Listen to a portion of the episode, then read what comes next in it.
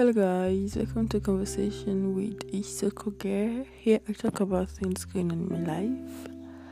So this is more like my little space where I am vulnerable and teach people how to be vulnerable.